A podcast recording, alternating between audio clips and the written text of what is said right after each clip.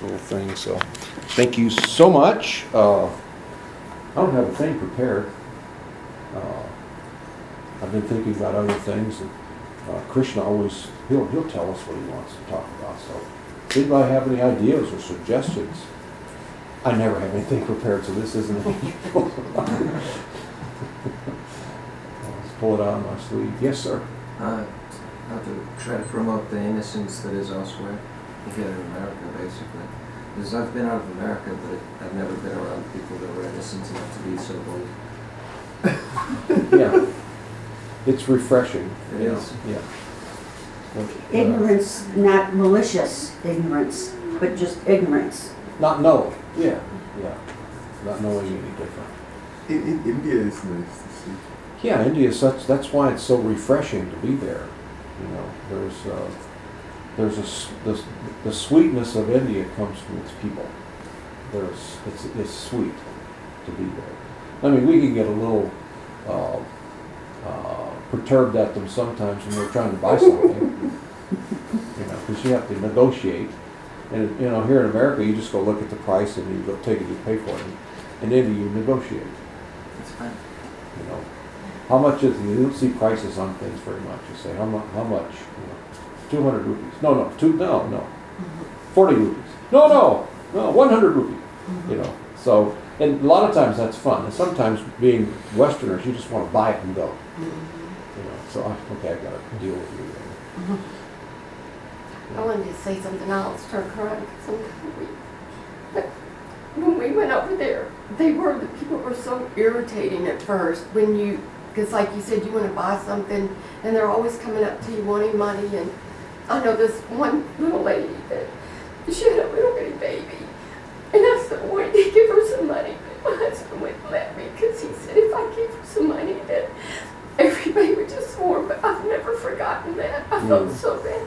But also, the last day we were there, I'm sad because you're leaving.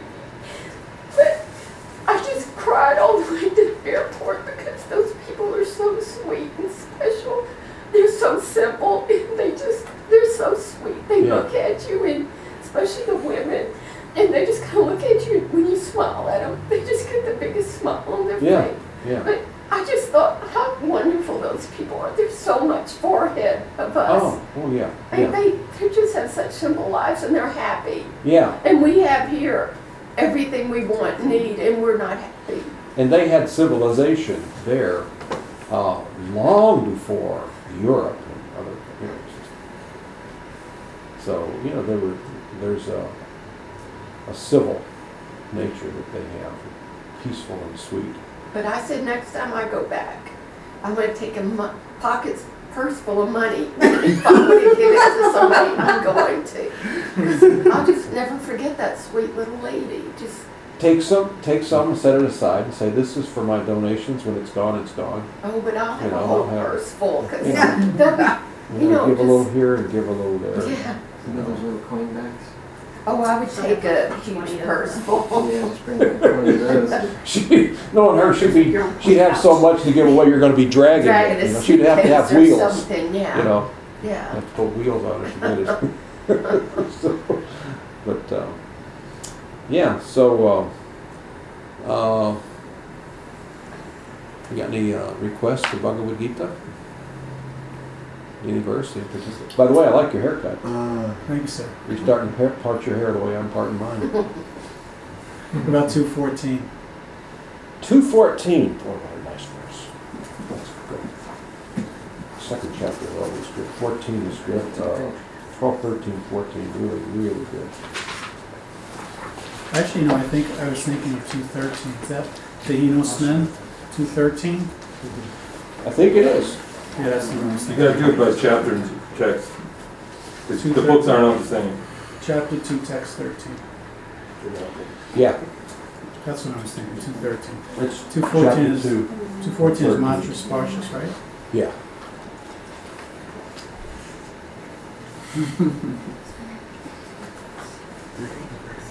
Dehino smin yatha dehe omaram yoganam jara Tata dehantara praptir dirastatra na muyati.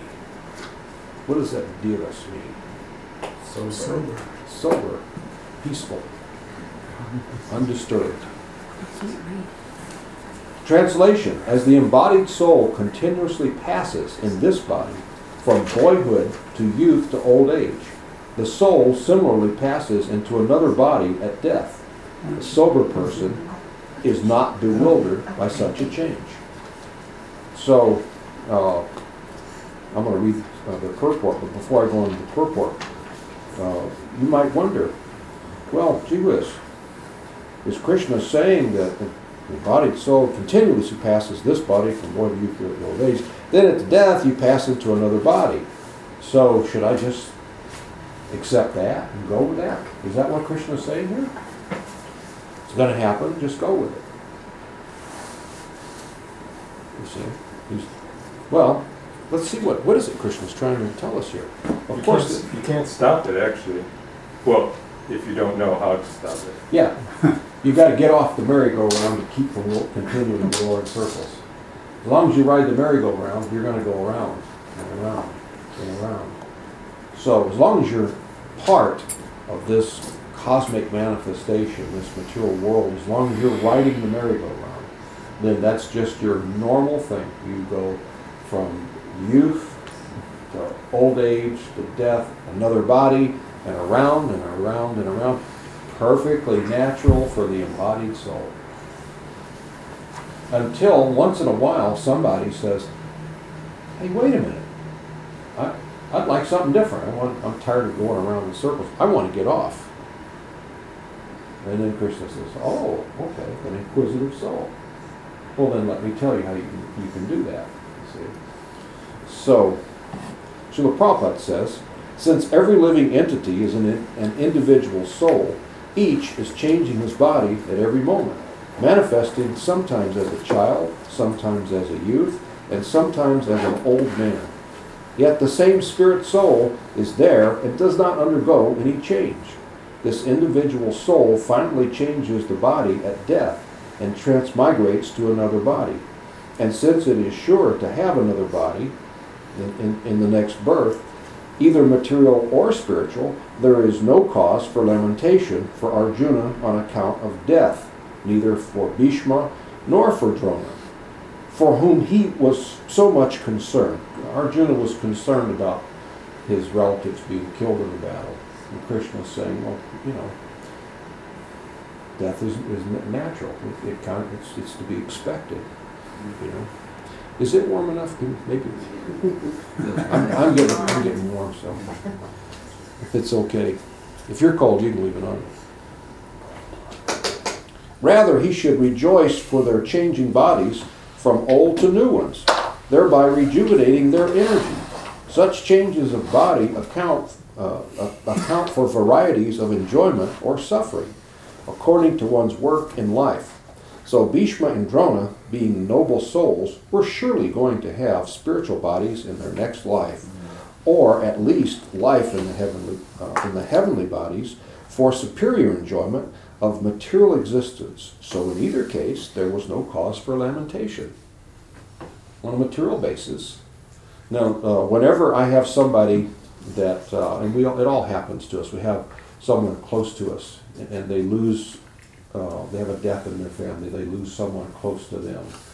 You know, I always get into, you know, this verse and the verses in this second chapter, right around here. You know, these there's a few verses here that kind of explain that lament not.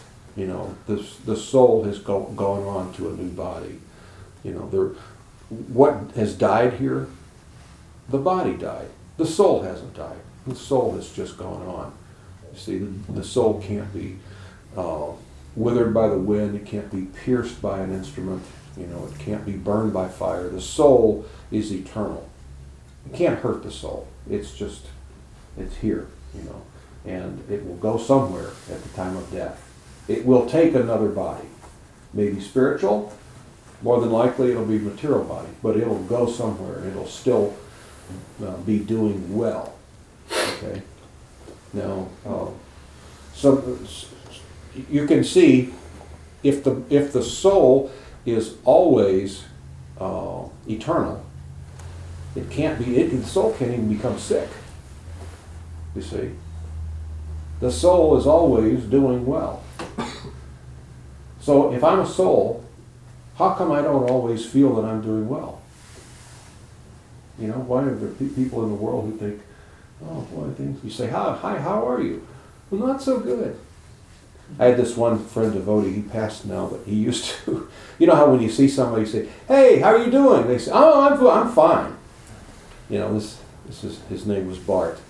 He was in Dallas. He passed a couple of years ago, an old guy. And you'd see him, and he would throw you a curve. He'd say, hey, Bart, how are you doing? Hare Krishna, how are you? Oh, I'm not doing real good, I'm telling you. And you, oh, okay, I'm glad you're...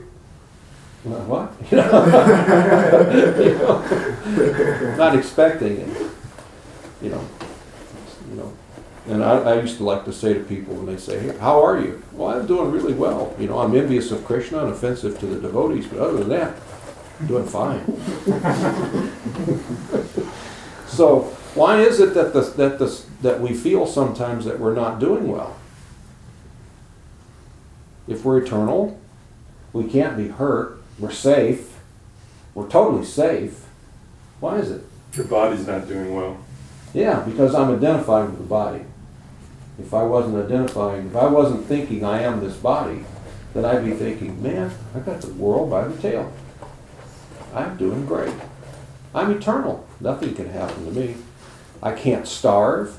I can't do anything. You know, I can't really do anything if I can identify with my true self other than be eternal, full of knowledge, and always blissful.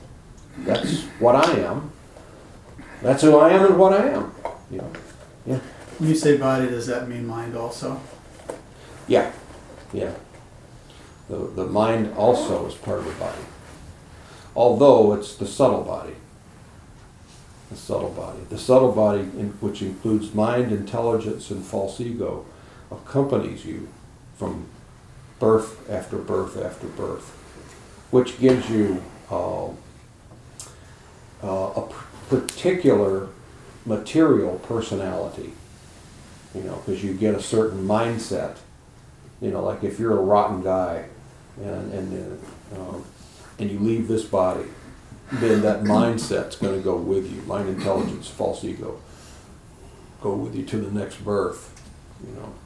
So it's not like it's all wiped out. It's not like a computer where they wipe the hard drive and there's nothing there. You still have so much data, this persona that you have accumulated, that you're convinced that you are, because false ego believes that my mind is me.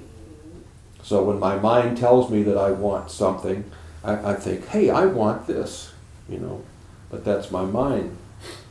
And when we become self-realized, we realize that no, I am the soul. I own the mind. It's just like I own my hand.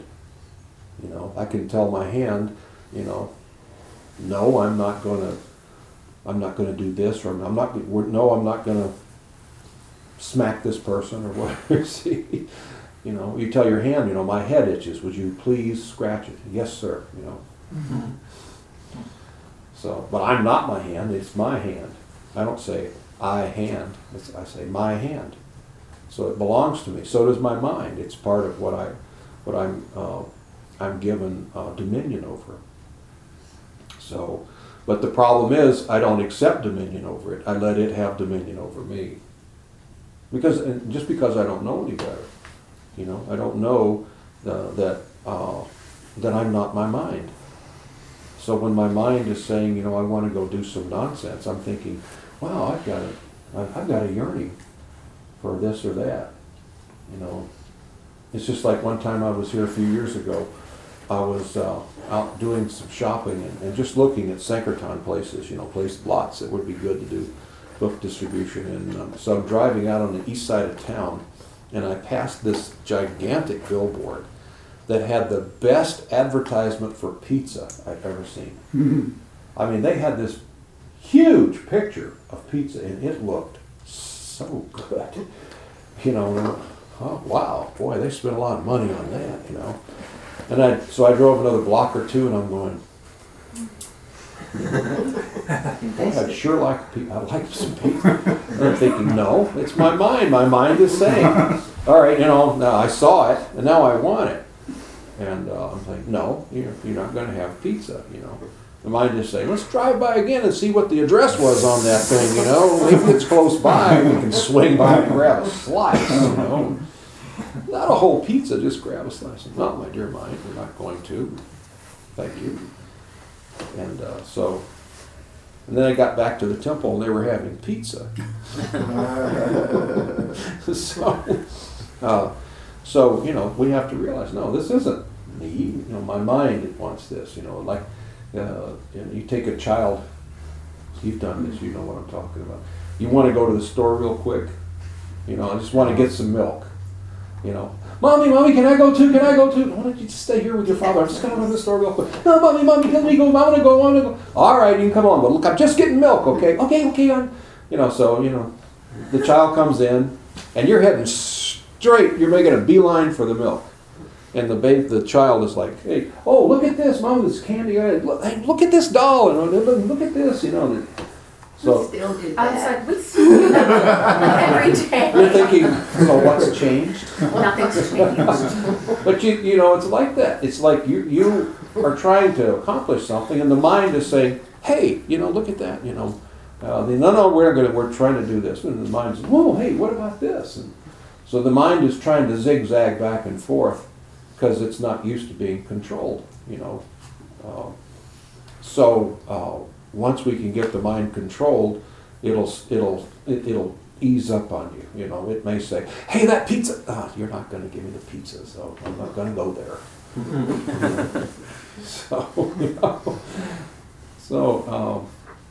We have to come to the realization that we're not the mind. So the mind, intelligence, and false ego travel with the soul, birth after birth. What happens if we become self-realized? What happens then? As you chant Hare Krishna, as you're becoming self-realized, the subtle body dissolves. You get to the point where you're dealing not with mind, intelligence, and false ego on a material level. You're dealing with your own spirit, your own soul, the thought process of the soul, which is glorifying Krishna and feeling blissful, feeling happy all the time. And the only anxiety that you feel is that I don't think I'm serving Krishna enough. I wish I could do something better for Krishna and his devotees. You see, so you're thinking like that. It's an anxiety with sweetness attached. It's out of love. God, I wish I could love you. I love you, but I wish I could love you more. You're worthy of it, but I don't think I have the capacity today. But I'm going to get there. You see what I mean? That's a positive anxiety, rather than being a defeated kind of anxiety. Like, oh, I'm this, or I'm that. But it dissolves. It'll dissolve to the point that you only have spiritual intelligence and spiritual mind and true ego instead of false ego. Ego is not bad. False ego is bad. Yes. We're used to all these components in the material body. You're used to the mind, the intelligence, the false ego, all these different components. So the soul, it takes another body. So you have similar components in the spiritual body. You have the intelligence of the spiritual body, the mind of the spiritual body. Yeah. But it's not your. We have a spiritual personality. We have a spiritual. Relationship with Krishna, which is eternal. We've always had it. We always will. It's just right now we can't access it because we're distracted, thinking basically I am this body. I'm identifying with the body, and last body I was identifying with that body, and so on. You see, but we do have a spiritual mind and a spiritual intelligence. And it doesn't coincide at all with this mind and intelligence. It doesn't. As you advance in Krishna consciousness, you get it back. But it may not, because look at it this way. The soul is always pure. The soul is 100% pure. He's not tarnished at all. So when he comes in contact with material energy, he can start to behave contaminated. He starts to identify with the material energy. And then I'm using a different equation. I'm using the wrong math, you know, because in the material world, if this is true and if that is true, then if I do this, then I get that. And if that's not enough for me, then I'll figure out a way to get some of his. Because he's a nice guy. He trusts me. So I can get some of his. Now, him I don't know about because he's kind of smart and I don't think he trusts me. So I'm going to have to get help from him to get some of his. But someday I'll get some of his too. And the object is to get some of everybody. So I have more than everybody. You know, sometimes we're not everybody's thinking like we, but to some degree. So evidence of that is we have a pure soul that comes in contact with the material energy and tries to manipulate the material energy to the point that they behave like a demon. Adolf Hitler, you know, he was so caught up in being Adolf Hitler, he wasn't in touch with his spiritual self. He read the Vedas, and he tried to use it for his advantage. You know, he read the Vedas, he read Bhagavad Gita, and he thought, well, I'm going to use that to create my own race, the Aryan race. He even called it the Aryan race. He even used the swastika. You know the swastika that the Germans use? Wasn't it like backwards though? Yeah, he reversed it. That's actually very sacred. It means that it's been used for, you know, gazillions of years in India. It's very sacred, very auspicious sign, you know, the swastika. Swastika. It means peace and auspiciousness. Peaceful auspiciousness. You see. So Hitler saw it and he thought, wow, I like that. That looks cool. So he used it and he kind of turned it at a little bit of an angle and he reversed it, he tilted it, and then he painted it all over Germany. And the Aryan race, the Aryans were a superior race of people in that they were all God conscious, very civilized. Well, he wanted all blonde-haired, blue-eyed Germans, and they were going to be the Aryans. You know, and he got this from, where did he get this concept of the super race? Getting rid of those who were too short, too tall, not blonde enough. Charles Darwin is where he got that from. Mm-hmm. Exactly. Well, I think Nietzsche helped a little bit, right? Nietzsche might have had some influence with the Ubermensch philosophy that he had. But Darwin, Nietzsche probably got it from Darwin as well, you know, because Darwin, well, very few people know this, but this is the object of Darwin's book, the Origins of Species. He didn't set out to prove the origin, you know, I mean, he did, according to him, he proved that we came from animals, and he made the point that we are evolving, okay, the strong survive. Okay, so once he made that statement, the point of his book was that we should start to manage the reproduction of human beings. In other words, if you're small and frail, you should be neutered and not allowed to make a contribution into the gene pool. You know, if you're a tall guy, well, we want people between this and that height. You know, so. I'm sorry, but you can't be a contributor. You can't reproduce, and you're Negro. Well, you're a Negro.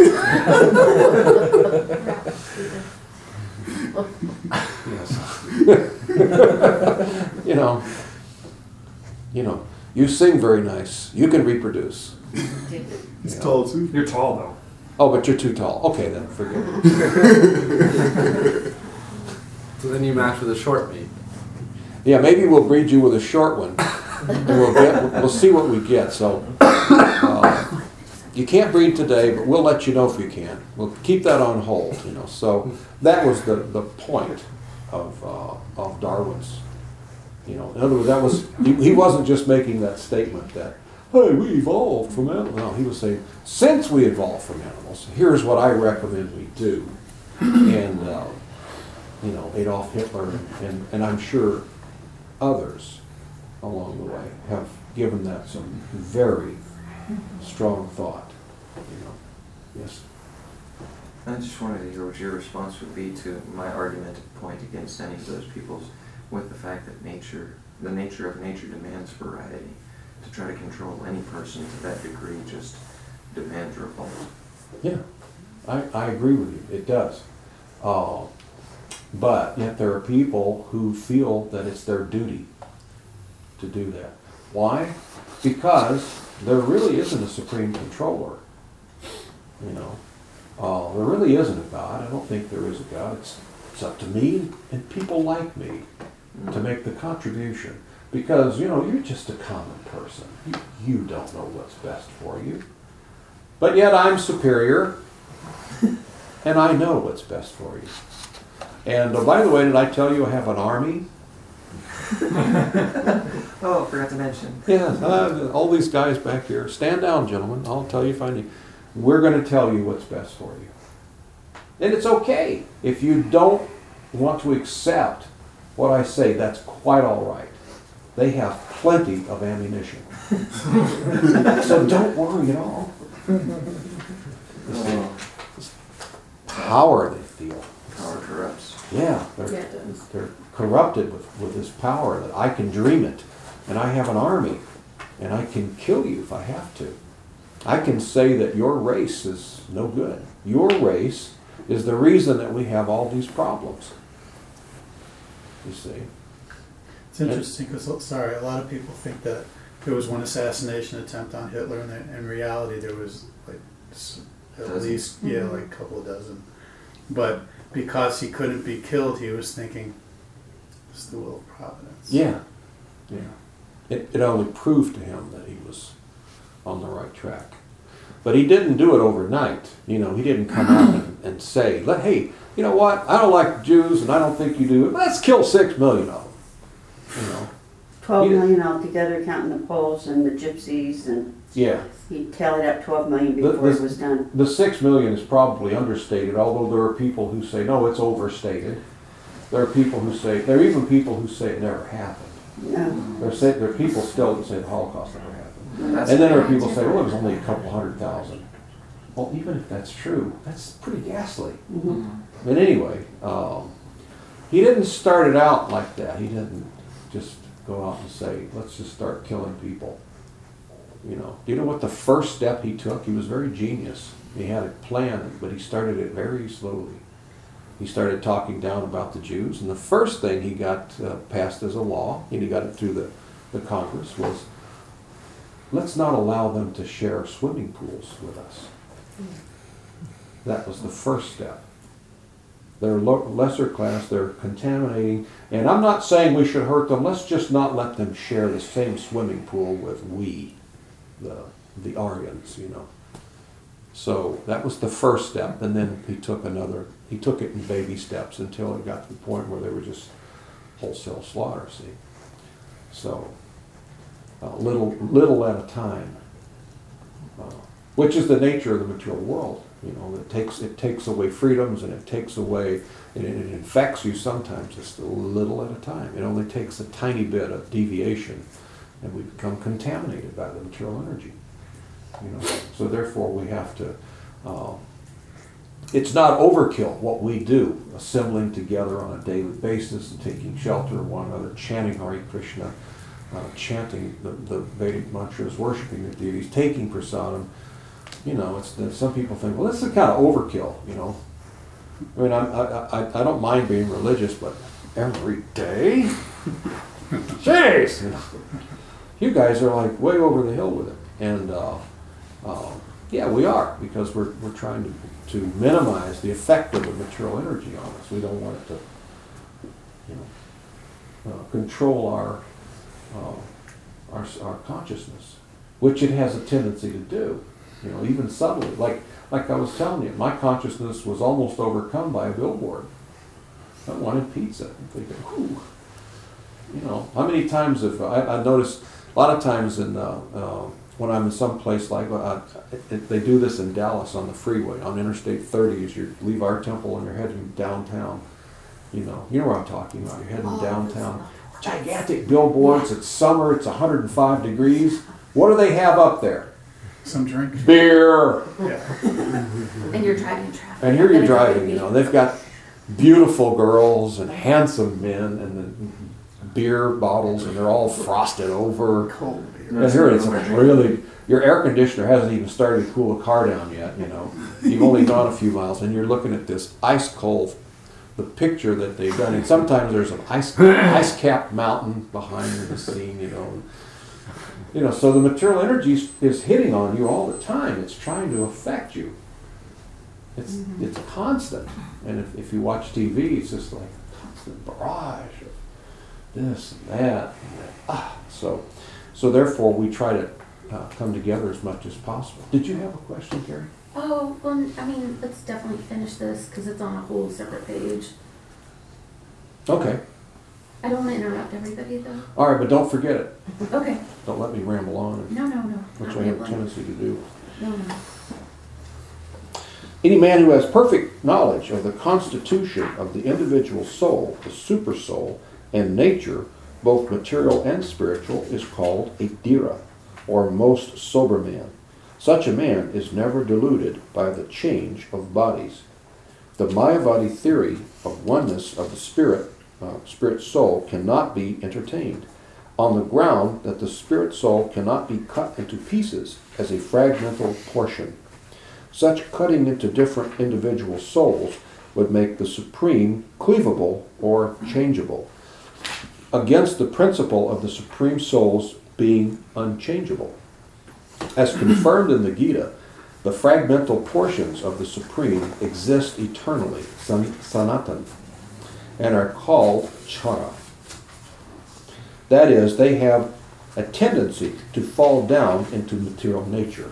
That's what I was saying, the difference between us and Krishna is Krishna can come to the material world. He doesn't become contaminated. You know, we start to believe that it's real and try to enjoy it, try to manipulate it. These fragmental portions are eternally so, and even after liberation, the individual soul remains the same, fragmental. But once liberated, he lives an eternal life in bliss and knowledge with the personality of Godhead. The theory of reflection can be applied to the supersoul, who is present in each and every individual body and is known as the Paramatma. He is different from the individual living entity. This is what in the Christian religion is referred to as the Holy Spirit, Paramatma, you know, the all-pervading presence of God. He is different from the individual living entity. When the sky is reflected in water, the reflections represent both the sun and the moon and the stars also. The stars can be compared to the living entities, and the sun or moon to the Supreme Lord. The individual fragmental spirit soul is represented by Arjuna, and the Supreme Soul is the personality of Godhead, Sri Krishna. They are not on the same level, as it will be apparent in the beginning of the 4th chapter. If Arjuna is on the same level with Krishna, and Krishna is not superior to Arjuna, then their relationship of instructor and instructed becomes meaningless. If both of them are deluded by the illusory energy, Maya, then there is no need of one being the instructor and the other the instructed. Such instruction would be useless because in the clutches of Maya, no one can be an authoritative instructor. Under the circumstances, it is admitted that Lord Krishna is the Supreme Lord, superior in position to the living entity, Arjuna, who is a forgotten soul deluded by Maya, or illusion. So, sometimes we have people who want to argue with us, the Mayavadis who don't believe that God has a personality or a form. You know, as a matter of fact, they really believe that I am God and you are God. There's this one guy that travels around through to yoga salons. I forget his name, and he's become very, very popular, very wealthy. And he'll start out by saying, you know, I'm not here to convince you that I'm God. I'm here to convince you that you are God. You know, innocent people hear that. Like, what, huh? And you start making sense. Whoa, hey, never thought of that. Maybe I am God. Whoa, you see. So then you can say, well, if I'm God, if you're God, then why are you in this situation? Well, I've been deluded by the material energy into thinking that I'm not God. But yet you're the Supreme? Yes. So the Supreme can be deluded by illusion? So that means illusion is superior. So that, therefore Maya is God. You know, so, and they'll say, no, that's not what I'm saying. Well, that's what you're saying. You're God, but you don't know you're God. You're telling me I'm God, but I don't know I'm God because I'm in Maya. So if I'm God and I'm in Maya, if I'm an illusion, then illusion is superior to me. So that would make illusion God. You know? Unless there's something wrong with my math, that's that's what I'm coming up with. So so it doesn't work. But it's very easy. Sons of devotees, you know, take away someone who's a personalist. It's very easily for these people to convince people that you are God. There's a lot of that. You know, if I go to these yoga salons and I'm giving a class and there's a lot of people that show up, you can bet that one of them's going to be God. There's almost always a God out there. And he's thinking he's God, you know. Isn't it like that? You get a crowd of them together. There's a God. One of them's going to be God. They're convinced that they are, you know. I wonder if it's like, to me, it's like almost a form of spiritual narcissism. I mean, it's so prevalent in our society, and yes, it's a very seductive theory that you have. I mean, it's kind of a new agey thing now. It's like you hear this, and you know, like you're, you know, like that comment, "You're I am God," or you know, and they have a different spin on it. It's not quite as overt. Overt, yeah, that's the word, yeah. And yet it's very seductive, and then so there's this little spin of like, I control my destiny, I control my this, and I control my finances, and I control, you know, I am the ultimate controller of everything that happens to me. Yeah. So it's a very seductive, narcissistic philosophy. It is. Which will fall apart. It is seductive. Yeah. It is. Yeah. It just doesn't work. It falls apart in the end. I mean, because it's what's that word in ecology? It's non-sustainable. Yeah. It's not a sustainable theory. Yeah, it's not. Because, you know, you come up against a brick wall of something that's insurmountable, whether it be anything, and then it becomes, then, wow, I created this. Oh, and it's become, then it starts eating on you. Yeah. It's just like. And eventually the modes of material nature will hammer you. Right. You know, you really think you're in control, but the modes are in control. You know, you're going to go from one mode to another.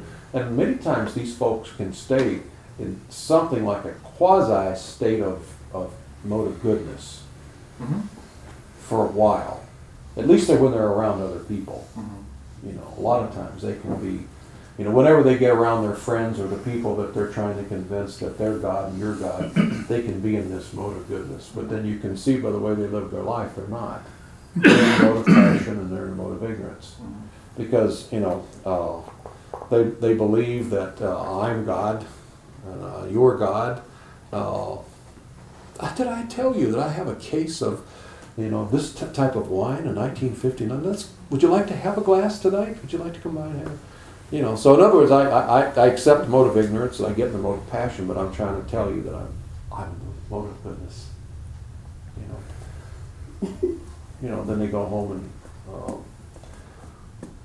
you know, they scream at their wife and kick their dog, or scream at their dog and kick their wife, one or the other. You know, just like anybody else.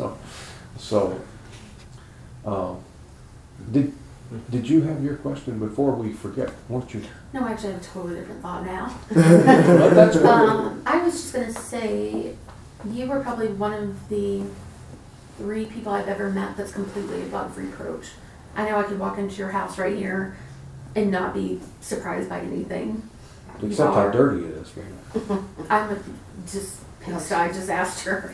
No, you're one of the only three people I've ever met that could like legitimately say that about.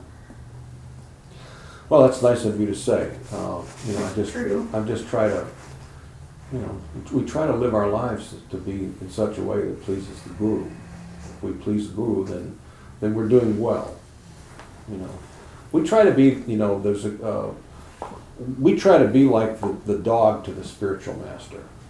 The dog tries to please you. You know your dog. You've got, buddy. He's always trying to please you. He wants you to be happy. You've got dogs. You understand. Yes. They want. Well, if I please you, then you and I are going to be friends. You'll feed me nicely, and you'll scratch me, and we'll have that warm and fuzzy. So the devotee is like that with the Guru. He wants to always please the Guru because he gets pleasure from pleasing the Guru. And he comes to the realization that I'm not qualified to make decisions aside from the information that's been given to me by the spiritual master. All I know is darkness. I had no spiritual knowledge until the Guru. It's just like someone feels the same way about Lord Jesus Christ. I had no knowledge until Lord Jesus Christ saved me. He gave me the spiritual knowledge. That's that surrender to the spiritual master. It's the same thing. It's called, different terms. It's a different term, but it's like that. So many times we've seen, in the past, I've seen people who were Christians and they were talking about the same experience. I had no knowledge of spirituality at all. And I wasn't that great a person, but then I came in contact with the Lord, and he what does it think there's a washed? Oh, your sins away. Yeah, washed your sins away. I came away cleansed, and if you grab onto that and live that, then it'll make you a different person. So who gets the credit? Lord Jesus, he gets the credit. The only credit we get is that we're willing to surrender, to give up my false ego of thinking, well, yeah, but I think, So, does that make any sense? Did you have a question? I had a funny, when you were talking about the God market, Srila Prabhupada's sense of humor came out one time. And he was, everybody says I'm God. He said we have one God test, and he told the story of Lord Rishabhadev. So Rishabhadev is an incarnation of Krishna. And after he was done giving all his teachings, he became what is called an Yamadudas, where he walked around completely naked, and he actually just stayed in one place for a while. And it's explained that even when he passed the stool smelled like roses. So Srila Prabhupada said, okay, so we have a God test. Please come and pass through. Let us all smell if you're God. We'll know. In a very short time, we'll know. So it's kind of funny that but it's like you pointed out, these things are, these philosophies are seductive in their nature. Because I'm appealing to your false ego. What if you were God? Well, I'm not, but what if you were? Huh? You mean I could? Well, yeah, you could be. Not only that, but you are. Huh? Really? Whoa, then that would mean... And then, you start doing this. Yes? A point was presented earlier, it was made in a way that people could rebuke him. At the same time, about a month and a half ago, maybe 2 months ago, somebody came to me with that same phrase, like, I'm not trying to convince you I'm God, I'm trying to convince you you are. Instead of saying it like that, they said it in a much more profound and disturbing way. And I do not agree with it, honestly. I respect you. I believe you're far more knowledgeable and holy than I am. But at the same time, I just say that so nobody confuses it by me saying, all he did was go around saying, I do not believe I am God. I just believe that you are no more God than I, is what he kept saying.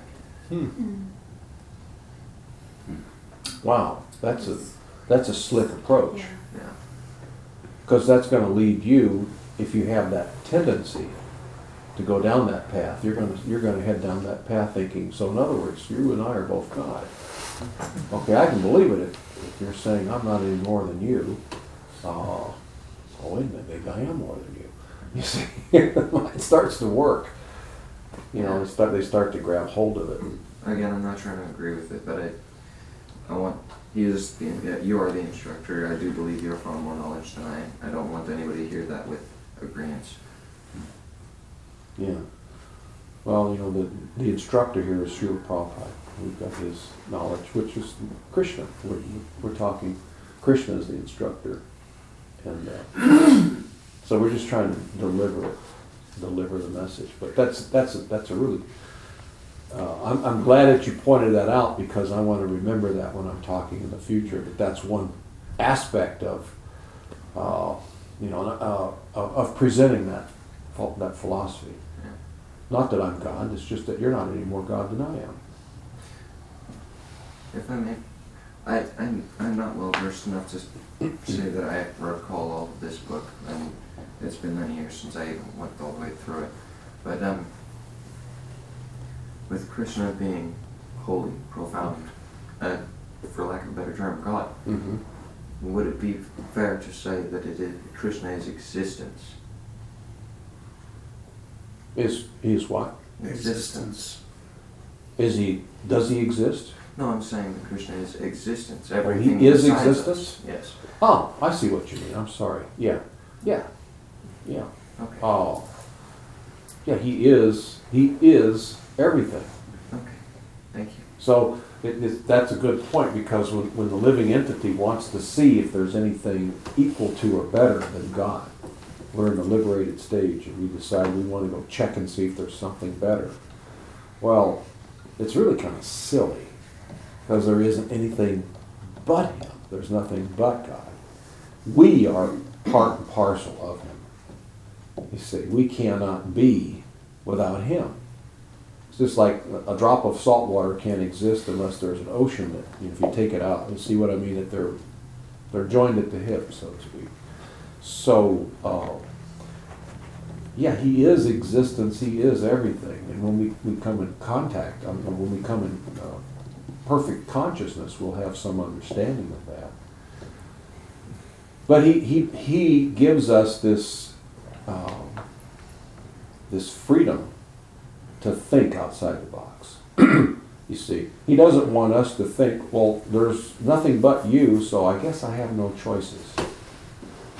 I guess you're going to have to do. Well, that's not sweet to Him.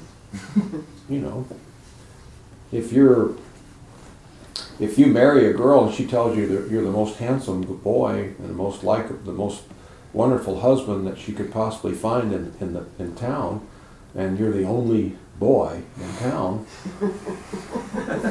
not much competition there. I mean, how much does that really mean? You're the only. And she's saying, well, you're the best. You're the worst, too. You know? Yeah, she could also say you're the worst, you know. Yeah. You're the most handsome. You're also the ugliest. Depending on what mood she's in, you know. Yeah. You know, if you had a situation like that, you better clean up after yourself and not leave your underwear on the bathroom floor, because then you're the dirtiest guy in town. You know, Krishna doesn't want that kind of a relationship. He wants you to believe that you have a choice.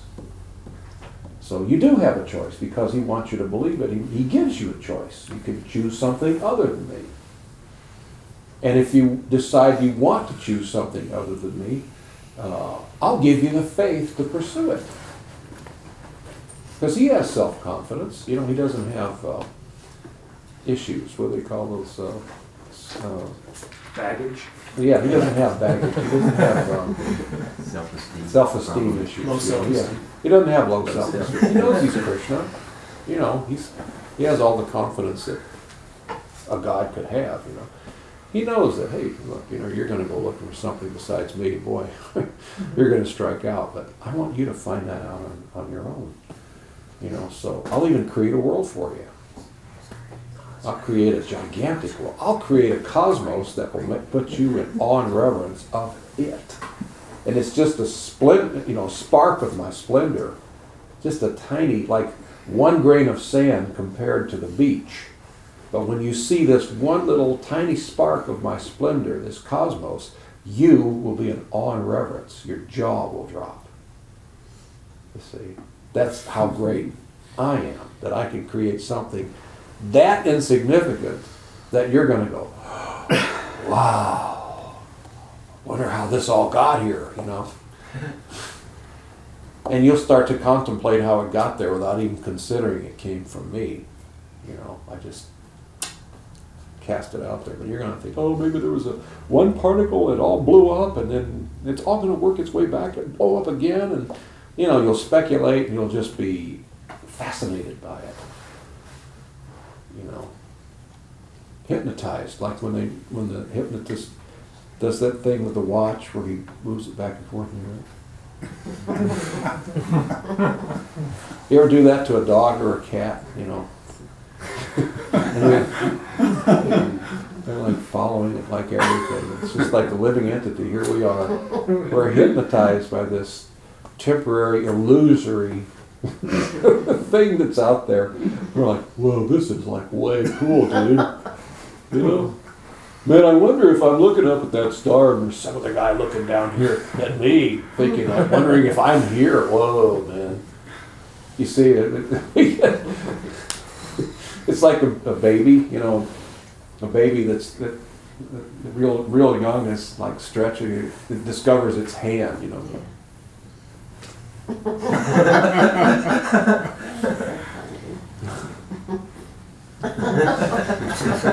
And your feet. And feet, yeah. There's a baby describes feet, and it puts a foot, you know, they put everything in their mouth, you know.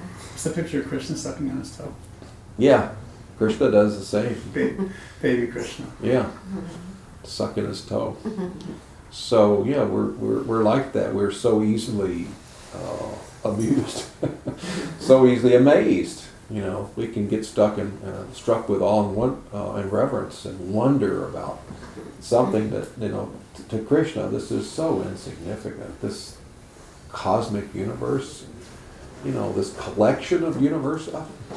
Jeez, you know, I put it out there for you to travel through and try to find something better than me. And here you are, all wrapped up in it, thinking this is just way far out, you know. You know, it's like the Bugs Bunny cartoons. I remember when I was a kid, I watched when he would do something and trick one of the other characters. He would say, "What a maroon!" You know, what a nutcase. And I'm wondering if Krishna sometimes thinks like, "Geez, look at this." You know, you're really into this material cosmos, aren't you? Well, what a maroon. You know, anyway, you'll come around. I have faith in you. So what else? Got about 5 minutes, I guess. Good question. You're mine. No, we can open the door. Thank you. Yeah. It's 6:58, right? I have maybe a rewinding back to what we were talking about earlier about the soul or the spirit or whatever you want to call that. It's interesting, I have a patient right now who told me a story that was very similar to an experience my mom had, and she told me this years ago. And it was almost exactly the same incident. So the experience was, my mom was living in Los Angeles, and she had a friend that my mom raised in Chicago. Mm-hmm. So she had good friends in Chicago, and then until she moved out to LA. So she had a friend who was a doctor, good friend. And so my mom was taking a nap. Well, she related this story to me. My mom was not one, by the way, to have phenomenal experiences. I mean, it was probably maybe one of the few ones that she ever had, but it was very, very powerful. And it's exactly the way this patient explained, the same situation.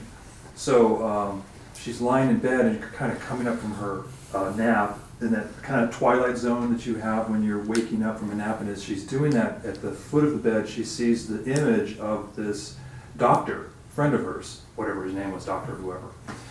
And he calls her name out.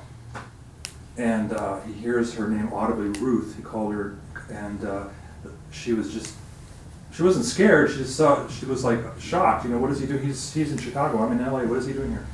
And as she became more alert, then the image faded. So of course, you probably can guess what happened next. She got on the phone, she called Chicago, and got a hold of the office or whatever, and she goes, "I'm sorry to tell you, Mrs. Ebert, but your friend Dr. just passed this afternoon, just died." Wow. So this story, which was, and a patient of mine just told me something similar, where he had the same experience with someone who had passed remotely, and they appeared in the bedroom, and then he, called and to find that person died. I guess my question is there like a transitional zone? I mean, what survives? What is it that, do we immediately go from one body to another, or is there obviously it seems to be, at least anecdotally through these stories, there's some kind of a transition zone. There's a space in between. Something survives. The goodbye tour? The goodbye tour. Yeah. Yeah. Sometimes the living entity is so attached to this material body and the material world workplace. Mm-hmm. The place that this was my grandfather's house, this is my father's house, and it's been my house. I've had all my children here, and now I've passed and I'm staying in this house. Mm-hmm. So the soul demands to stay there. It's allowed to. Mm-hmm. Perhaps the soul committed suicide. You know, typically the soul, when you commit suicide, you get a ghostly body. Mm-hmm. Buta. They call it boot. It's called a boot. And it can stay. In India, when they say boot, it means buta. Isn't it? Boot?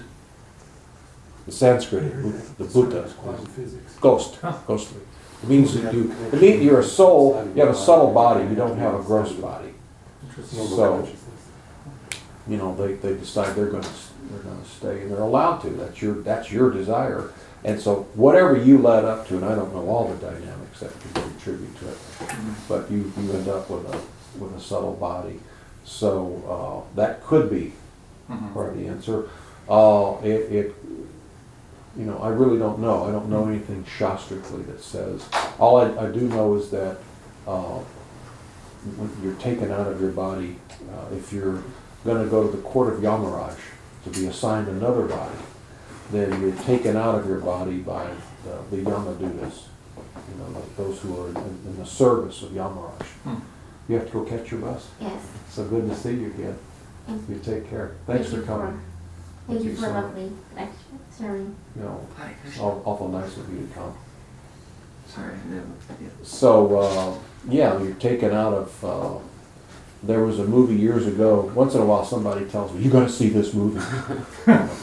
Why? Oh, it was written by a devotee or had an influence, So there was this movie... Ghost. I was thinking about it when you were talking. Yeah. And remember when the bad guys died? Oh, yeah. The dark critters came? Yeah. It's just like... It's like the description in the Srimad Bhagavatam that, these are not nice guys that come. They're thugs. They're tough, they're dark, they're mean, and they take you kicking and screaming. But on the other hand, when you're to be delivered, when you're going to make it out of this body, then you're collected by the Vishnudutas. They're very beautiful and light, bright, and they come to take you peacefully.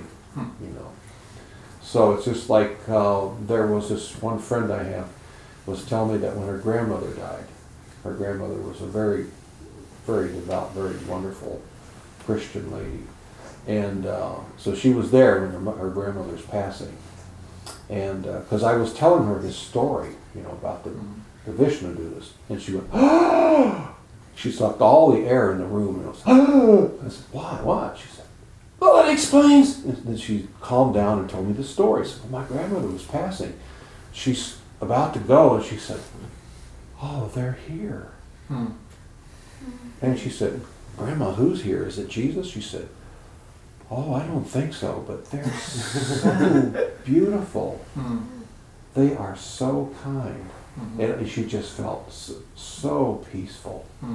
Like, oh, this is going to be wonderful. Instead of the anxiety of death, right? The time of death, you're gasping. You probably know. Sure. Fight. Because because there's a resistance to religion. Soon, all of a sudden, she saw these beautiful creatures coming to take her, and she's just like so peaceful, like, oh, you know, they are so beautiful, you know, they are so kind. And she's looking, you know, my friend is looking, who, Grandma, who? You know, she just kept saying, oh, they are so sweet, so beautiful. Did she die then? And then she left. Perfect. You know. Mm-hmm. That is perfect. Yeah. So, yeah. When you examine near-death experiences, you see different people have different encounters. Christians will see Jesus. People of different faiths will see different deities. How do you explain this variety? They worship a different deity. Those who worship Lord Jesus Christ, if they're sincere at the time of death, they will get Lord Jesus Christ. You know, if you're sincere, you'll get your where you've cast your faith. But then again, if Jesus, in fact, you know, came to his devotee. I'm imagining Jesus wouldn't come in the image that, you know, the Western world makes him out to be, with the brown hair and blue eyes. Well, yeah. Blonde hair, you know, and blue eyes. Yeah. Yeah. But perhaps at that time the spirit soul is seeing with spiritual eyes. Oh, okay. You know, they're not seeing a body. You know, it's not likely that Lord Jesus looks like the pictures, you know, with the... He's got some red hair and blue eyes and stuff, or whatever different, you know. But he's probably very Middle Eastern looking, like or he was. Yeah, you never know. Yeah. Or at least the body that he appeared in at that time. You see, we don't know.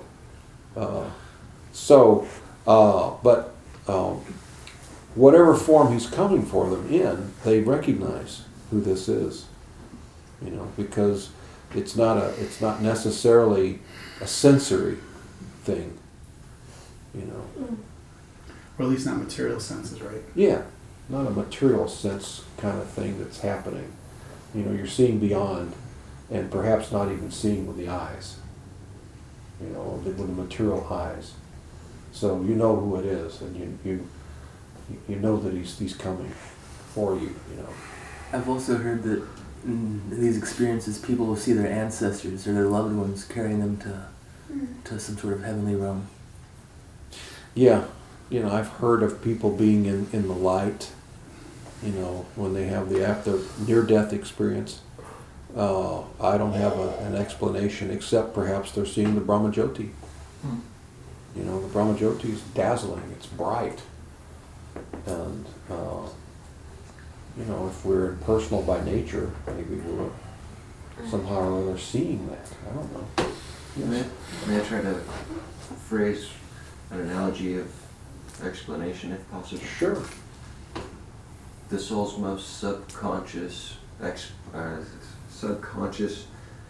envision of hope or fear.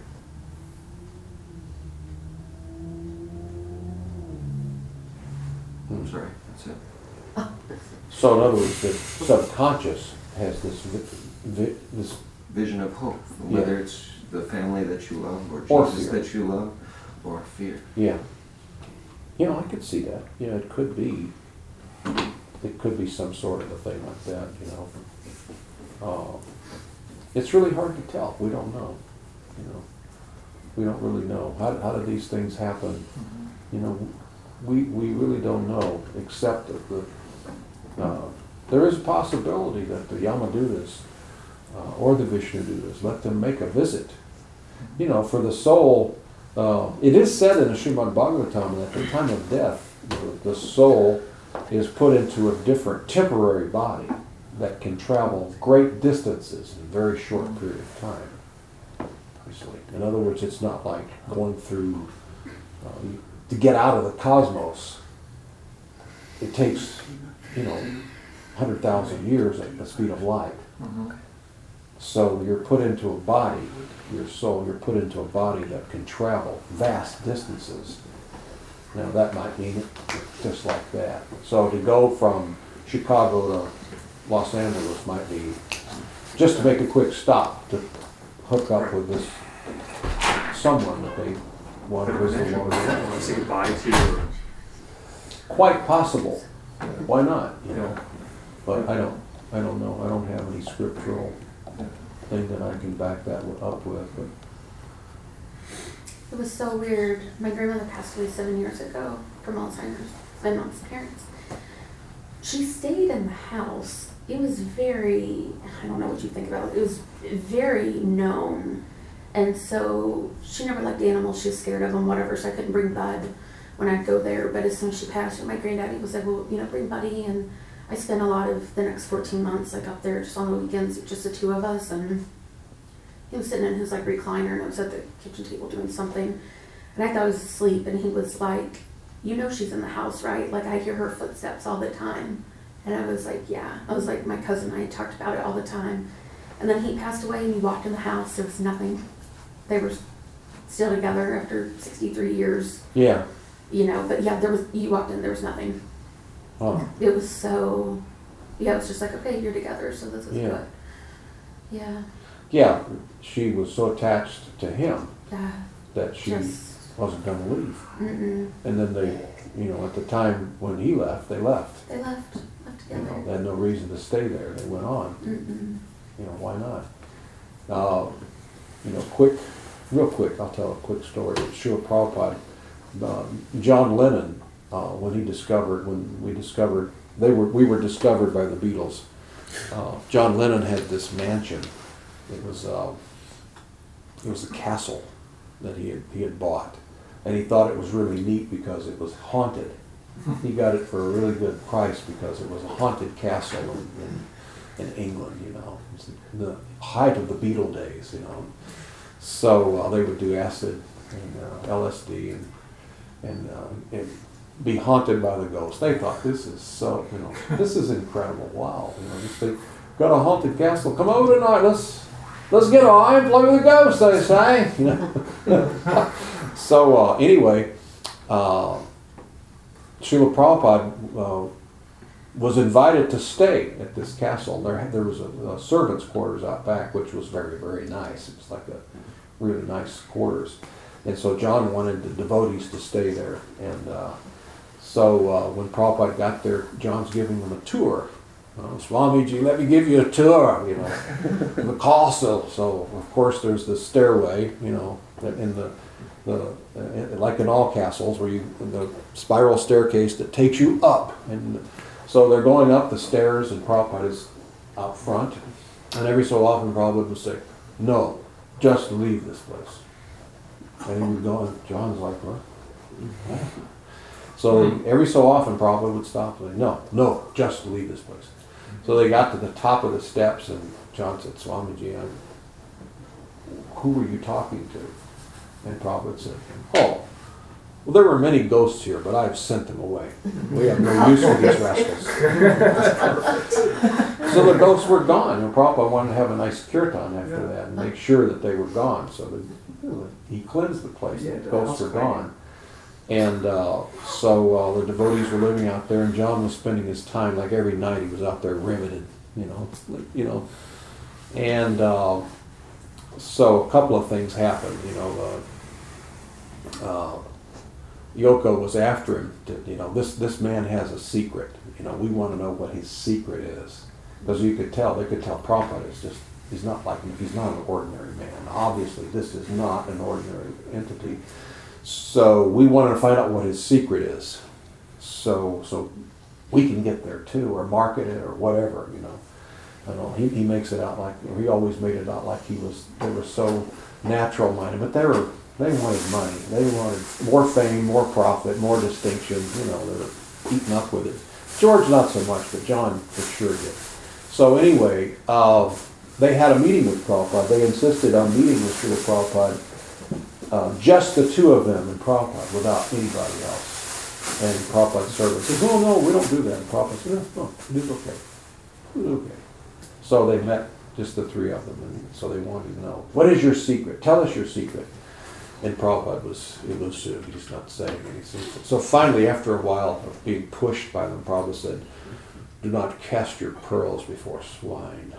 In other words, you're so low class, you wouldn't understand, So anyway, Yoko didn't like that. She was like, well, harumph. And so she told John, tell them to leave. So John made arrangements for them to leave. They get a place to stay, wherever. They're gone. And then, anyway, Prabhupada graciously left. He wasn't offended. But when you do something to offend a devotee, the devotee may not take any offense, but other entities become offended, you see. So anyway, after Prabhupada left, the ghost came back. And it got so bad in the castle that John had to sell it and lose money, and it just, So there are, these are true. These creatures exist. They're souls with subtle bodies, meaning they don't have senses, complete senses. They don't have complete sensory perception, but you do. And if I can get in your body, then I can enjoy some through your senses, taste, smell, whatever, because they're without sense. Can you imagine what it would be like to be without senses? Just limited perception, you see. So, even the Catholic Church recognizes that. Oh, they do, absolutely. They don't think that there's a possibility that it might happen. They know. They actually... They're an exorcist. And they, they have a whole department in the Vatican that deals with this. It's not just a couple of people either. It's, there's some very documented things that have happened that they have dealt with. Our way of exorcism is to chant Hare Krishna. Anyway, that's the story on ghosts. Thank you. All right, let's wrap it up. Thank you all.